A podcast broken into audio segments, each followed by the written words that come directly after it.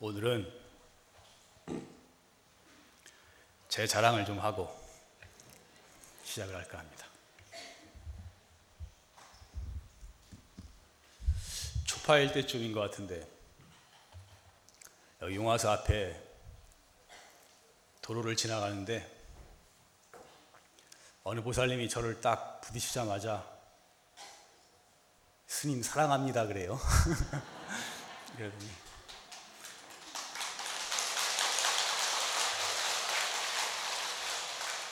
스님 법문이 너무너무 좋아요 그러시더라고요. 저는 제 법문을 너무 좋다 이 정도로는 만족을 안 합니다. 그냥 너무 좋다 그러는 건 그냥 좀 좋은 것도 너무 좋다 그러고 강조하는 뜻에서 그렇게 말을 하니까 두 번은 반복을 해야 돼요.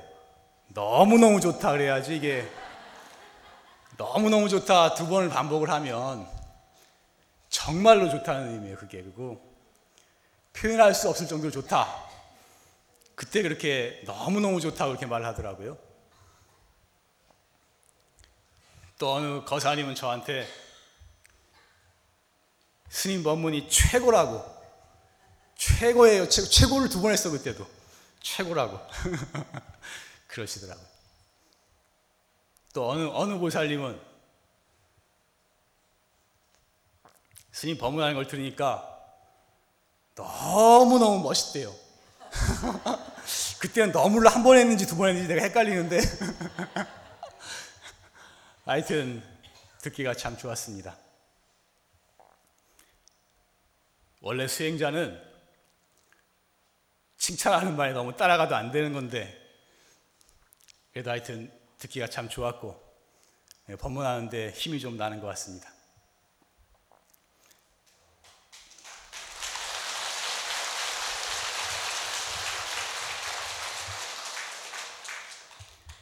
여러분 앞으로도 이제 그런 말 많이 하세요. 네.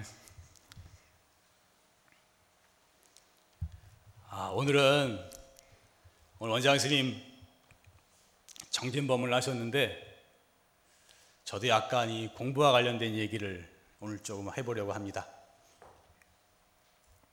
수행자가 공부하다가 이 지견이 나는 경우 뭔가 알았다는 감이 들기 때문에 그런 지견이 나는 경우 자기가 견성을 했다고 확철대오를 했다고 그렇게 착각하는 경우가 종종 있습니다.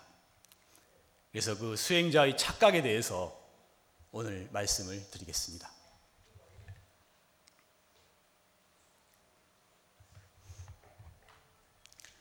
우리가 에레베스트 산 같은 산이 8,000m가 넘는데 그런 산의 정상을 오르다 보면은 50m만 올라가도 100m만 올라가도 산의 경치가 바뀝니다. 새로운 경치가 나타나니까 그때 항상 느끼는 것은 야, 다 왔나 보다. 정상인가 보다. 이렇게 오해를 하게 되는 것입니다. 그래서 수행자들도 이, 이 수행을 하다가 공부를 하다 보면은 뭔가 새로운 마음의 경계가 나타나면은 야, 이거 다 됐구나. 이게 견성인가 보다. 이렇게 거의 대다수가 착각을 하게 되는 것입니다. 용화사는 특히 선지식 회상이라 그렇게 지견이 난 사람들이 아주 종종 많이 찾아오는 곳입니다. 저도 여기에 있다 보니까 그런 유형의 사람들을 여러 차례 만났어요. 만났는데 뭐 법화경을 8년을 독성하다가 견성을 했다고 그런 분도 만났고 화두가 몇 번이 터졌다고 또 그렇게 해서 온 분도 만나봤고 무자 화두가 며칠 동안 도저히 끊어지지 않고 계속되다가 드디어 터졌다고 그런 사람도 제가 만나서 얘기를 좀 많이 해봤습니다. 해봤는데 그런 분들이 그래도 조금 조금 지겨는 났어요. 일반 범부보다 좀 다른 지경은 났는데 그 분들이 대부분 뭐냐면은 자기 확신이 굉장히 강합니다. 내가 틀림없이 깨졌다. 내가 틀림없이 견성했다. 그런 자기의 확신이 엄청나게 강합니다.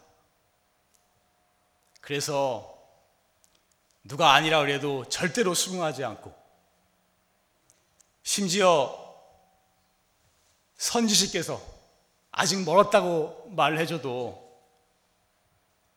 스님이 잘못 알았지 내가 잘못 알았냐고 그렇게 대드는 것이 거의 열의 아홉은 백의 구십 이상은 그렇게 나오는 것입니다.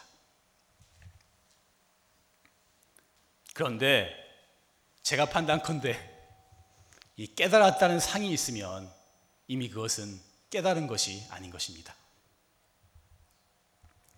여러분들 금강경 읽어보면 다들 아시겠지만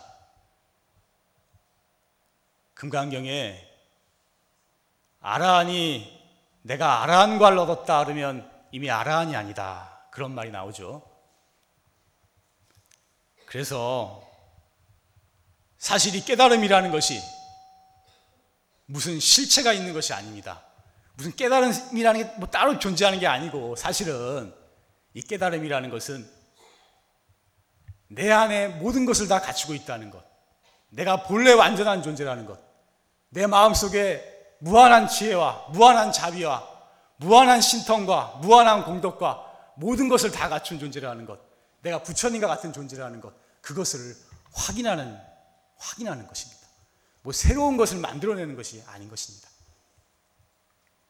그래서 지난번에도 말씀드렸지만 정말로 높은 사람은 높다는 생각이 없는 것이고 정말로 깨달은 사람은 깨달았다는 생각이 없는 것입니다. 부처님은 내가 내가 높다. 내가 도를 이뤘으니까 내가 높은 부처고 너희는 어리석은 중생이고 이런 구분이 없어요. 내가 깨달았다는 생각이 없어요. 이미 내가 높다는 생각이 있고 내가 깨달았다는 생각이 있으면 이미 그것은 도가 아닌 것입니다. 한번 따라해 볼까요? 정말로 높은 사람은 높다는 생각이 없는 사람이고 정말로 깨달은 사람은 깨달았다는 생각이 없는 사람이다.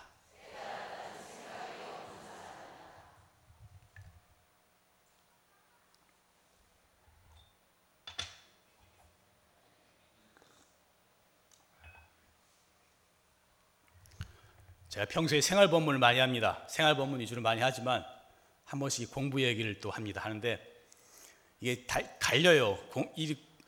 참선주에 관심이 많은 분은 이런 데에 또 관심이 많고 또 참선에 별로 관심이 없는 분은 이런 법문에 조금 관심이 없고 그렇기도 합니다.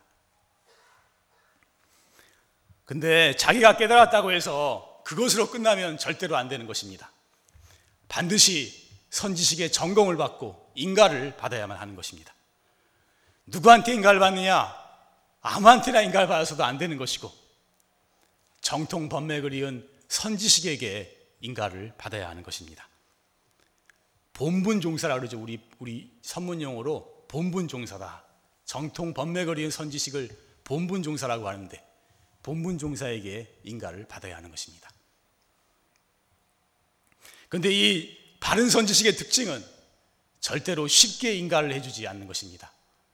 쉽게 인가를 해주면 그 수행자를 망칠 뿐만 아니라 그 수행자가 착각을 함으로써 또 많은 사람을 많은 사람을 망하게 하는 길이기 때문에 절대로 쉽게 인가를 하지 않는 것입니다.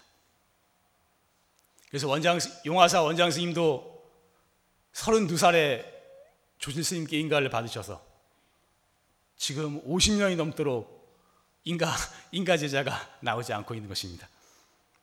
근데 당신 말씀을 들어보면은 보통 지경이 나서 찾아올 때는 공돌이라고 하죠, 공돌이. 체중현돌이라고 말씀하시는데 이 현실이 다 비어버린 본래 없는 자리, 공한 그 이치만을 깨닫고 와가지고 이제 다 됐다고 그런다. 그런 말을 많이 하십니다.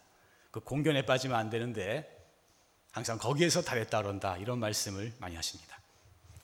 그런데 자기가 지경이 났을 때 선지식이 아니다. 그럴 때 받아들일 수 있어야 되는데 거의 대부분 받아들이지 못하는 것입니다.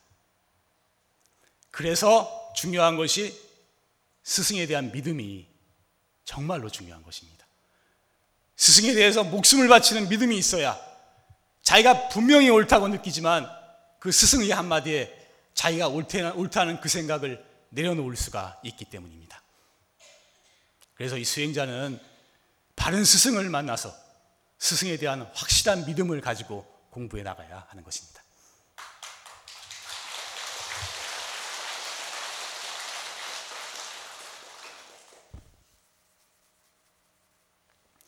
경계가 나고 지경이 났을 때 집착하게 되면 옆길로 나가게 되고 잘못하면 외도에 빠지게 되는 것이고 또는 인과를 무시해서 막행막식해서 타락하게도 되는 것이고 공부가 완전히 중단되게 되는 것입니다. 그래서 이러한 상황에서 벗어나서 공부가 다시 제대로 진전되기 위해서는 알았다는 생각, 깨달았다는 생각을 완전히 버려버리고 초심자의 마음으로 다시 공부해야만 하는 것입니다. 그래서 원장 스님 법문에 제가 참 좋아하는 구절이지만 이런 말씀을 종종 하십니다. 불조와 같은 부처님과 조사스님과 같은 그러한 구경의 깨달음이 아니라면 알았다는 생각을 깨끗이 버려버리고 초심자의 마음으로 다시 공부해야 된다. 초심자의 마음이 중요한 거예요. 이 초심의 마음, 아무것도 모르는 그 마음, 그 순수한 마음으로 공부를 해야 이 참선 공부는 비로소 진전이 있는 것입니다. 이것도 따라해 볼까요? 불조와 같은 구경의 깨달음이 아니면 알았다는 생각을 깨끗이 버려버리고 초심자의 마음으로 다시 공부해야 한다.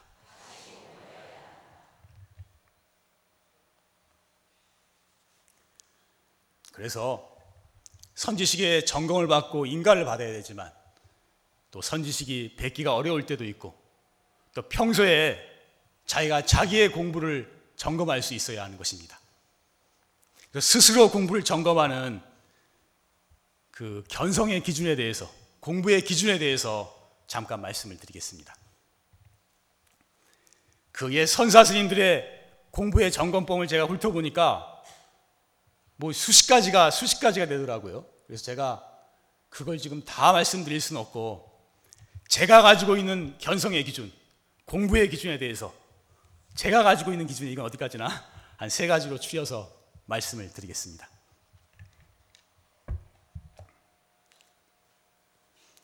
첫째는 오메이려가 되어야 된다. 오매라는 건 자나깨나 이런 말이에요. 자나깨나 오매 불망하죠. 오매. 일여라는 건 하나 일자 같을 여자. 자나깨나 한결 같아야 되는 것입니다. 우리는 깨 있을 때는 뚜렷하다가 꿈만 꿔도 완전히 딴 세계에 들어갑니다. 누가 뭐, 뭐 돈이 생기면 좋아하고 뭐 무서운 사람들이 쫓아오면 무서워서 도망치고 꿈속에서도 괴로워하고 슬퍼합니다. 그러다 꿈마저 없는 깊은 잠에 들어가면 완전히 그 정신이 없어지게 되는 것입니다. 그러나 바른 깨달음을 얻은 사람은 잘 때에도 깨어있을 때와 똑같이 뚜렷하고 밝다고 하신 것입니다.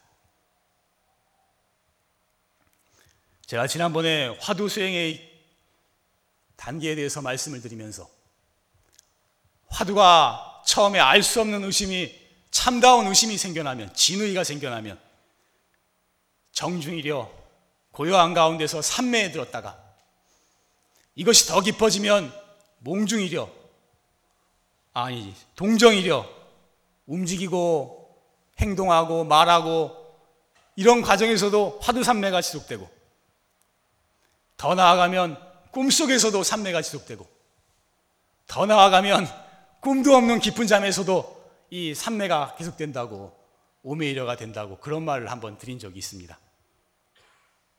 기억나세요? 그런데 그때 말씀드리기를 몽중에서 꿈속에서도 흔들리지 않고 산매가 지속되면 그것은 실지보살의 경지다. 이 몸뚱이를 이겨낸다. 그런 말씀을 드렸어요.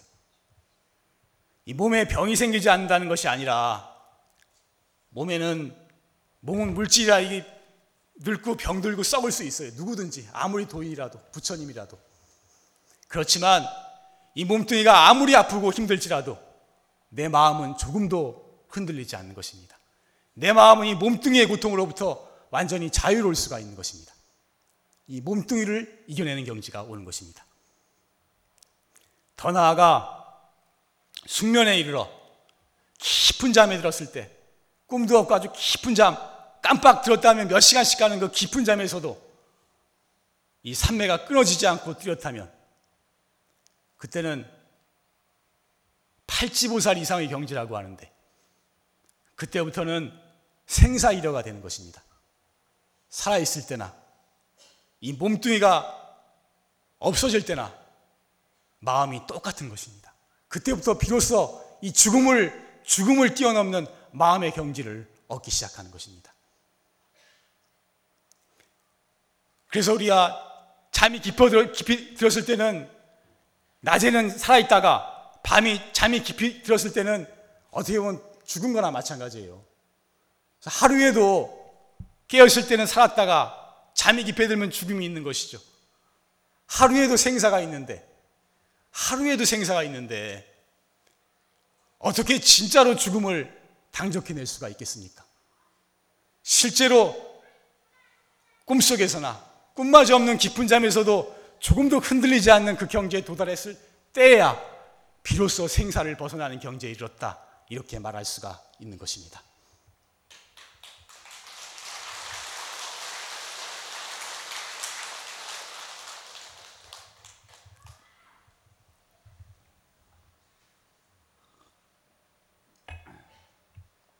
두 번째 견성의 기준으로서는 좋고 싫은 감정에서 자유로워야 된다. 그런 기준을 저는 가지고 있습니다.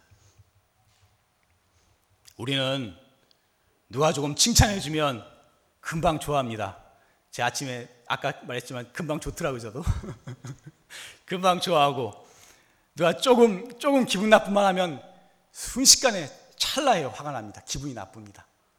좋고 싫은 감정이 끊임없이 물결칩니다.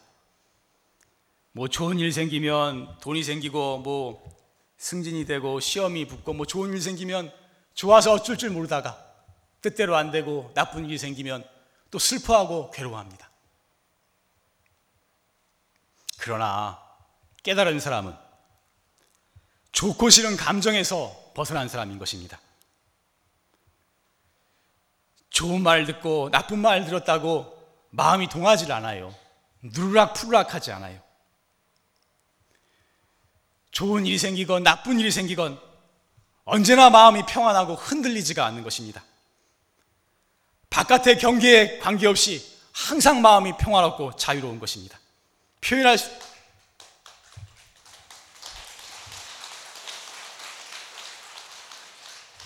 표현할 수 없는 마음의 행복이 항상 지속되는 것입니다.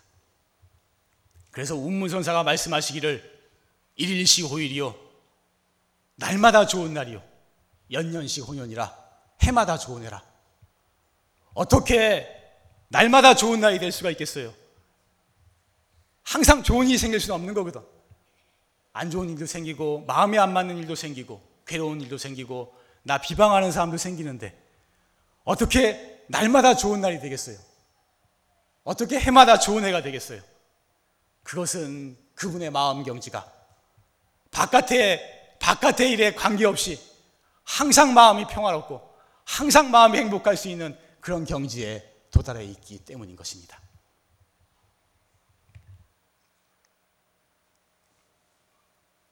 그래서 도인은 역순경계에 자유롭다 이렇게 말하는 것입니다. 좋은 일이 생기건 나쁜 일이 생기건 남이 나를 비방하건 칭찬하건 아무 관계 없이 항상 거침없이 자유롭고 마음이 평화로울 수가 있는 것입니다. 흔들리지를 않는 것입니다. 왜냐? 항상 삼내에 들어있기 때문인 것입니다. 그래서 여러분 법문 들으면 많이 나오는 말씀, 신신명의 말씀이 있어요. 조시스님 법문에도 많이 나옵니다. 지도는 무난하니 유염 간택이니라. 지극한 돈은 어렵지 않나니 간택함을 멀리할지니라. 좋고 싫은 것, 나한테 좋으면 나한테 이로우면 좋아하고 나한테 조금 기분 나쁘면 싫어하고 좋고 싫은 그 간택을 멀리할지니라. 단막 증해하면 다만 증해심만 없어지면 좋아하고 싫어하는 그 감정만 없어지면 통연 명백, 명백하리라 툭 튀어서 명백하게 될 것이니라 아주 유명한 개송입니다.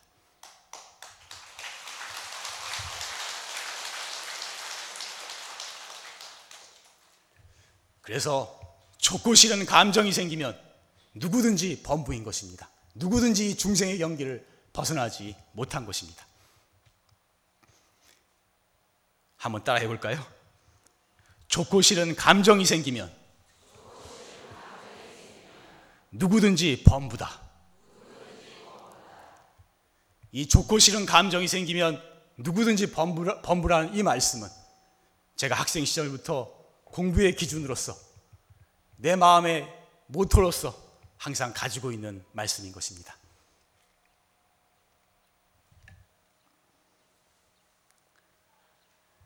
세 번째 기준은 세 번째 기준은 삶과 삶과 수행이 일치해야 되는 것입니다. 언행이 일치해야 하는 것입니다. 확철대오를 하게 되면 너와 나가 너와 내가 둘이 아니고 모든 중생이 모든 생명이 온 우주 만물이 다 나임을 다 내 몸임을 알게 되는 것입니다. 그렇기 때문에 저절로 모든 사람을, 모든 중생을 내 몸처럼 아끼는 자비심이 저절로 우러나게 되는 것입니다. 그래서 수행한, 수행한 것만큼 자비심이 나와야 되는 것입니다. 자기만 생각하고 남을 포용하지 못하고 옹졸하고 좁은 마음을 조금이라도 버리지 못했다면 이것은 견성의 근방에도 가지 못한 것입니다.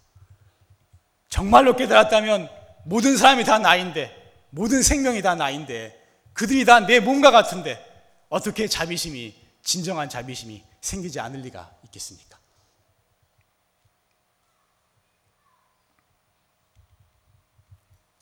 그래서 이 공부가 깊어지면 저절로 수행과 삶이 일치하게 되는 것이고, 언행이 일치하게 되는 것입니다.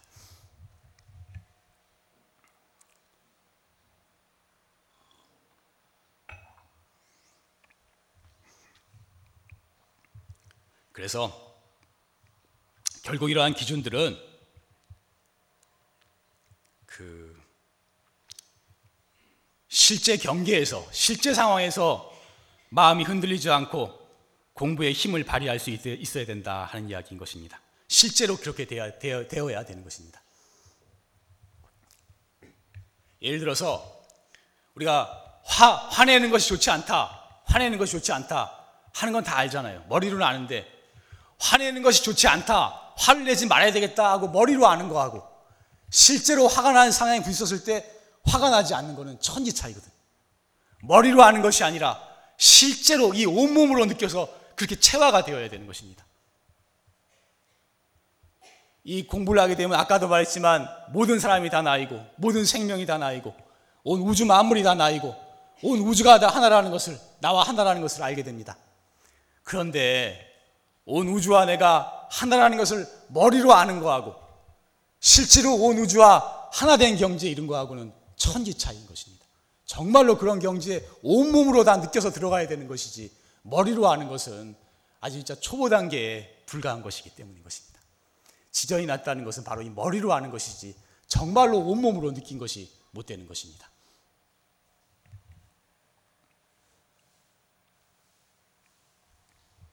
중국에서 철주 스님이라는 스님이 공부하다가 지경이 났어요. 그래서 자기가 이제 공부가 다 된 줄 알고 여러 스님들한테 문답을 하다가 도건선사라는 분을 뵀습니다. 그래서 그 스님께 말씀드렸어요. 자기 공부 경계를 말씀드렸어요. 마음도 다 공했고 부처도 공했고 중생도 다 공했습니다. 성인도 없고 범부도 없습니다. 그러니까 도건선사가 그래 네 말이 맞다 맞다 그러셨어요. 그러니까 신이 나서 현상도 공했고 성품도 공했고 줄 것도 없고 받을 것도 없습니다. 이렇게 또 얘기를 했어요. 그러니까 이제 도건 스님이 가지고 있던 주장자로 철주 스님의 머리를 탁 때렸어요. 그러니까 철주 스님이 잘 나가다가 쌤의 머리를 탁 맞으니까 순간적으로 화가 팍 솟구친 거예요. 아이 왜 때리냐고 화가 나서 대들으니까 도건 스님 말씀이 일체가 다 공했다면서 다 비었다면서 그 화나는 성질은 어디서 왔느냐? 그 화나는 성질은 어디서 왔느냐?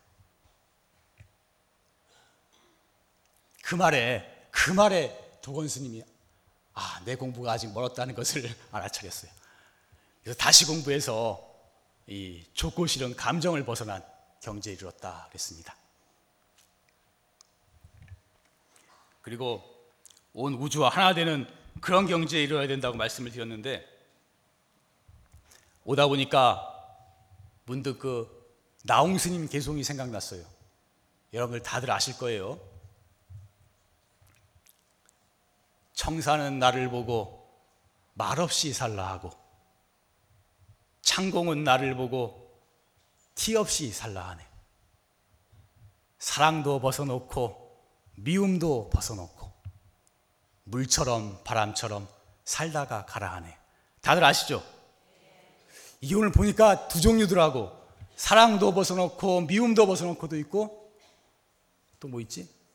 성냄도 벗어놓고 탐욕도 벗어놓고도 있어요. 네, 이두 종류인데 나홍 스님이 정말로 이 마음이 청산과 같아지고 창공과 같아지고 물, 물과 같아지고 바람과 같아지고 이 온 우주와 하나 된 경지에 이르렀길래 그렇게 읊으신 것입니다. 정말로 그렇게 되었기 때문에 그렇게 말씀하신 거예요. 다들 아는 개송이겠지만 한번 따라해 봅시다. 나홍 스님 개송이에요. 청사는 나를 보고 말없이 살라 하고 창공은 나를 보고 티 없이 살라 하네. 사랑도 벗어놓고 미움도 벗어놓고 물처럼 바람처럼 살다가 가라 하네. 이런 건 다 외우고 있어야 돼요. 외우고 있다가 어디 가서 얘기가 나오면 아, 이 정도는 좀 읊은 다음에 읊은 다음에 얘기를 하면 다른 사람들이 야 용화사 다니더니 참 수준이 높구나. 아 일반 사람들 이런 얘기를 어떻게 하겠어요? 이 사랑도 벗어놓고 미움도 그 이기적으로 이기적인 사랑, 집착하는 그 사랑을 버리라는 거거든. 미워하고 좋아하는 그 마음 버리라는 거거든. 탐욕도 벗어놓고 성냄도 벗어놓고. 그러면 정말 물처럼 바람처럼 허공처럼 태산처럼 청산처럼 그렇게 되는 마음의 세계가 있다는 것입니다. 이런 얘기를 해봐요. 사람들이 다, 다 얼마나 수준이 높다고 생각을 하겠어. 예, 그런 기본적인 건 좀 외우고 이렇게 써먹고 그렇게 하시기 바랍니다.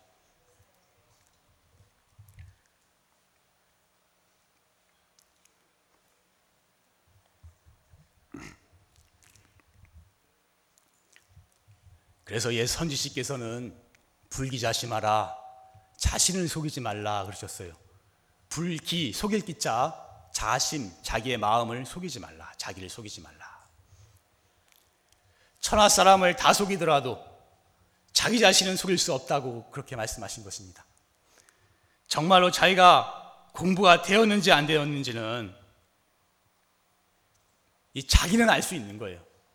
스스로의 수행자는 그래서 스스로의 양심에 비추어서 자기의 공부가 얼마나 되었는지를 냉정하게 판단할 수 있어야 하는 것입니다. 설사 공안의 문답을 아무리 잘한다 할지라도 실제 경기에서 마음이 흔들리면 그것은 공부가 아닌 것입니다. 실제로 공안 문답 잘하는 사람들이 있는데 지경이 좀 나고 머리가 좋고 이 화두 공안 집 좀 보고 그러면 이 대충 답이 나오게 돼 있는 거예요. 근데 그것만으로는 다 알 수가 없는 것이고 정말로 실제 경기에서 자기가 마음이 동하지 않는가? 전학계나 똑같은가? 좋고 싫은 감정에 휘둘리지 않는가? 수행과 삶이 일치하는가? 실제 경기에서 언제나 마음이 흔들리지 않는가를 항상 점검해 볼 수가 있어야 하는 것입니다.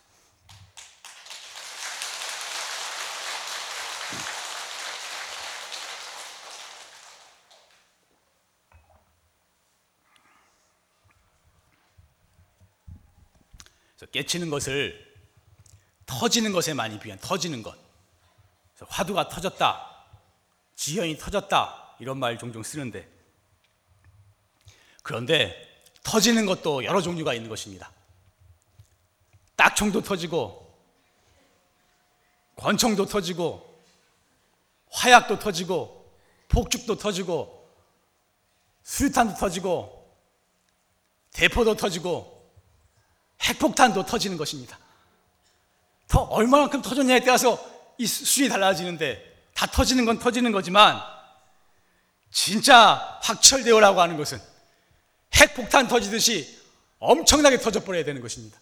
그래야 이 온 세상을 다 쓸어버리고 온 우주가 다 바뀌는 천지개벽이 되면서 완전히 완전히 중생의 견해를 벗어난 대성인의 경지에 이렇게 되는 것입니다. 그렇기 때문에 터지는 것도 종류가 있고 수준차가 있듯이 이, 이, 이 부처님의 완전한 깨달음을 태양과 같다면 태양 같은 밝음이라면 딱총과 같이 터지고 이 뭐 그냥 웬만한 뭐 폭죽같이 터져 가지고는 이것은 그 부처님의 태양과 같은 밝음에 비하면 반딧불 같고 촛불 같고 이 전등불 같은 수준에 불과한 것 불과하게 되는 것입니다. 우리의 본래 마음의 자리가 제가 항상 말하지만 해가 천 개를 뜬 것보다 더 밝다고 우리는 너무너무 밝은 우리의 본 마음 자리를 가지고 있는데 이 완전히 크게 터져버려야 이 태양보다 더 밝은 우리의 본 마음 자리가 저절로 드러나게 되는 것입니다. 그런데 크게 터지기 위해서는 어떻게 되냐? 크게 터지려면 어떻게 되겠어요? 이 폭발력이 커야 될 거 아니에요. 크게. 큰 폭발력이 있어야 크게 터질 거 아닙니까?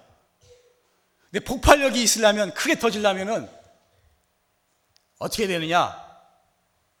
깊은 산매에 들어가야 돼요. 산매가 깊이 들어갈수록 터질 때 크게 터지는 것입니다. 그래서 크게 죽어야 크게 산다. 크게 죽어야만 크게 산다 그랬어요. 선문에서 죽었다는 표현을 쓰는 것은 이 몸이 살았는지 죽었는지도 모르는 깊고 깊은 산매에 들어가기 때문에 죽었다는 표현을 쓰는 것입니다. 옛 선사들 말씀에 그래서 반드시 대사 입원해야 된다. 크게 한번 죽어야만 한다 그러셨어요. 깊고 깊은 산매에 한번 들어서 그 산매를 뚫고 크게 살아나야만 된다. 그렇게 말씀을 하시는 것입니다. 그러므로 공부하는 사람은 하늘을 보아도 하늘이 보이지 아니하고 땅을 내려다 보아도 땅이 보이지 아니한다. 천 사람, 만 사람 가운데 있을지라도 단 한 사람도 보지 못한다 그랬습니다. 이 공부가 깊어지면 하늘을 봐도 하늘이 보이지 않고 땅을 봐도 땅이 보이지 않아요. 천 사람, 만 사람 가운데 있더라도 한 사람도 보이지 않아요. 이 몸이 살았는지 죽었는지도 모르고 이게 지금 이, 이 천지가, 천지가 오직 알 수 없는 의심 덩어리, 알 수 없는 마음 그것 하나로 온 천지가 그 의심 덩어리만 드러나게 되는 것입니다. 그래서 그 깊고 깊은 화두 의심 산매 속에서 그 어마어마한 폭발력을 가진 그 화두, 화두 의심 덩어리가 핵폭탄 하시 쾅 터져버리면 비로소, 비로소 생사를 뛰어넘는 대장부가 되는 것입니다.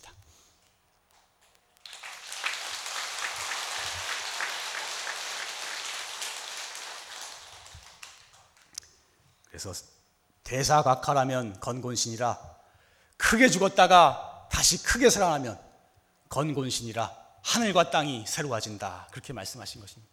완전히 새로운 세계가 새로운 하늘 땅이 펼쳐지게 되는 것입니다.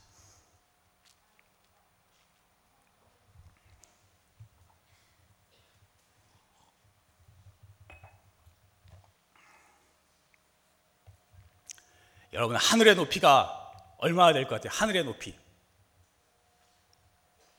하늘의 높이. 어느 천문학자가 물어요. 하늘의 높이가 얼마나 될까요? 하늘의 높이가. 하늘의 높이는 생각하기 나름이에요. 기준에 따라 다른 것입니다. 구름이 구름이 둥둥 떠, 떠다니는데 거기까지를 하늘이라고 한다면 고작 10km 정도랍니다. 10km. 10km 적은 건 아니지만 10km랍니다. 10km 정도. 저 햇빛이 산란돼서 파랗게 파란 하늘 보이죠. 파랗게 보이는데 거기까지를 하늘이라고 한다면 100km, 100km가 된대요. 10배가 높아졌는데. 근데 더 나아가서 하늘에 별이 반짝반짝 하는데 거기까지를 하늘이라고 한다면 9,500km, 9,500km가 된대요. 더 나아가서 별과 별이 별과 별 사이에 아주 까맣게 보이는 부분 거기까지를 하늘이라고 한다면 얼마냐? 하늘이 137억 광년이래요. 이 빛이 1초에 30만 킬로인가를 가죠. 1초에 지구를 7바퀴 반을 돌아요. 그럼 1초에 7바퀴 반을 도는데 지구를 그럼 하루면 얼마나 얼마나 많이 가겠어요? 얼마나 많이 근데 그럼 1년이면 또 얼마나 가겠어요? 어마어마하게 갈 거 아니에요. 근데 얼마 빛이 얼마큼 가야 되냐면은 137억 년을 가야 돼. 137년도 아니고 137억 년을 가야만 그 까맣게 보이는 데까지 도달한다는 거예요. 제가 왜 이 얘기를 하냐 하면은 깨달음도 이 다 수준차가 있는 것입니다. 요, 요, 여기까지를 기준이라고 보면은 도가 다 됐겠지만 더 높은데 더 높은데 더 높은데 이렇게 정말로 높은 세계가 있는 것입니다. 그래서 제 말은 이 부처님과 같은 그런 완전한 깨달음에 이르려면은 참 수행은 끝이 없는 게 아닌가 그런 생각을 저는 종종 하곤 하는 것입니다. 수행이 끝이 없다 그러니까 겁이 날지 모르겠지만 수행은 하면 할수록 하면 할수록 우리가 좋아지는 것입니다. 수행을 열심히 하면 다음 생에 우리가 훨씬 더 좋은 몸을 받게 되는 것이고 좋은 환경을 갖추게 되는 것이고 많은 좋은 사람들 만나게 되는 것이고 훌륭한 인격을 갖추게 되는 것이고 하면 할수록 행복해지게 되는 것입니다. 가면 갈수록 더욱더 좋아지게 되어 있는 것입니다.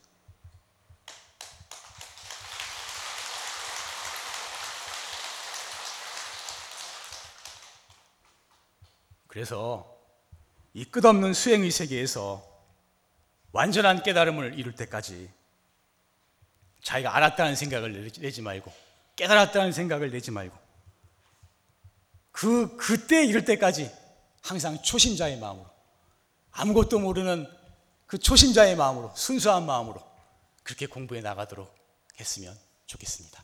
네, 마치겠습니다.